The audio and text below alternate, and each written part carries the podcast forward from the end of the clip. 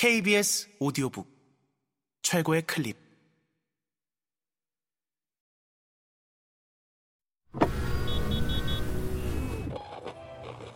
KBS 오디오북.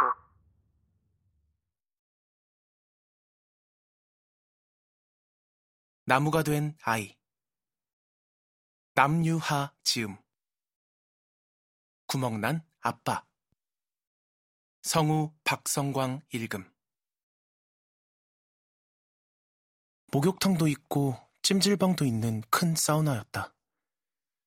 예전에는 엄마랑 셋이 찜질방에서 미역국이랑 돈가스도 먹었는데 언제부턴가 아빠와 엄마는 서로 말도 하지 않는다. 어쩌다 말을 할 때도 꼭 화를 내면서 한다. 그러니 엄마와 함께 사우나에 가는 건 꿈속에서나 일어날 법한 일이 되어버렸다. 아빠랑 둘이서만 가다 보니 찜질방에는 가지 않고 목욕만 하고 오는 때가 많았다. 지난 일요일도 그랬다. 머리를 감고 샤워를 한 뒤 온탕에 들어갔다 나온 아빠가 내게 등을 보이고 앉아 말했다. 지훈아, 등 좀 밀어라. 나는 노란 떼수건을 손에 끼고 아빠의 뒤에 앉았다. 그런데 아빠의 등 한가운데 손톱만한 점이 있었다. 아니, 점이 아니었다. 구멍이었다. 구멍 안을 들여다보니 구멍 사이로 황토탕에 앉아있는 할아버지의 머리가 보였다. 입에서 신음이 새어나왔다. 아이, 뭐해. 빨리 밀지 않고. 아빠가 고개를 반쯤 돌리고 말했다. 나는 여전히 구멍에서 눈을 떼지 못했다. 혹시 아빠가 손톱 같은 데 찔린 걸까 잠깐 생각해봤지만 그건 말이 안 된다. 다친 거라면 내가 엄마 몰래 사과를 깎다 손을 베었을 때처럼 병원에 가서 꿰매지 저렇게 뚫린 채로 놔두진 않았을 것이다. 게다가 구멍은 원래부터 그 자리에 있었던 것처럼 아주 매끈하게 뚫려 있었다. 아빠, 등에 구멍 났어.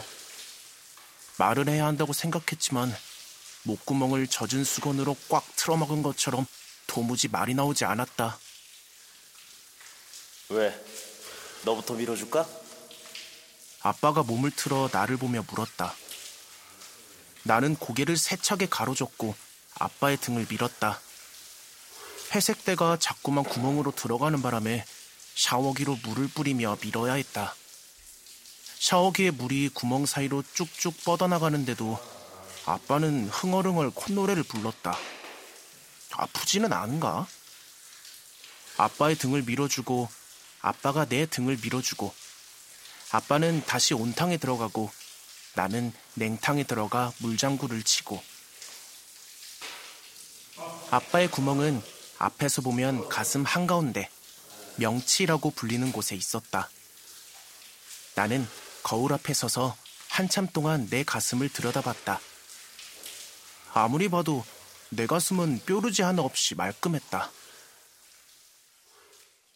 다음 날 학교에서도 온통 아빠의 구멍만 생각했다. 아빠는 어쩌다 구멍이 나게 된 걸까? 혹시 몸에 구멍이 생기는 병이 있는지 휴대폰으로 검색해봤다.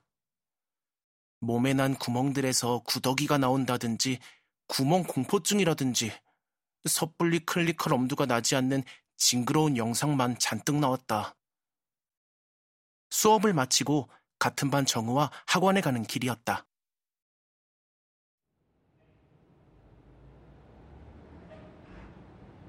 야, 너 혹시 몸에 구멍 난 사람 본 적 있냐?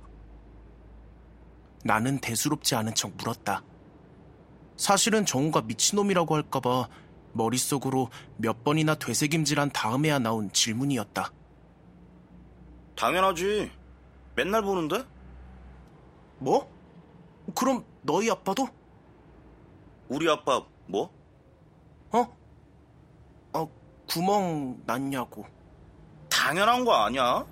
그래? 정말? 송지훈, 왜 그래? 뭐 잘못 먹었냐? 사람이면 누구든지 구멍 9개가 있다는 거 몰라? 눈구멍 2개, 콧구멍 2개, 입 하나, 귓구멍 2개, 그리고 똥구멍이랑. 야, 그만. 정우는 우리 아빠한테 생긴 것처럼 이상한 구멍을 본 적이 없는 게 분명했다. 하긴 나서기 좋아하고 아는 척하기 좋아하는 정우가 만약 자기 아빠에게서 그런 구멍을 봤다면 벌써 별난 사람들을 소개하는 텔레비전 프로그램에 나갔을 것이다. 매일 아빠의 구멍을 생각했고 매일 마음이 바뀌었다. 저녁에는 아빠에게 물어봐야겠다고 결심했다가도 다음날 아침이 되면 그냥 모른 척하자고 생각했다. 어차피 아빠는 내가 잠든 후에 집에 오기 때문에 물어보자고 결심해봐야 소용없었다.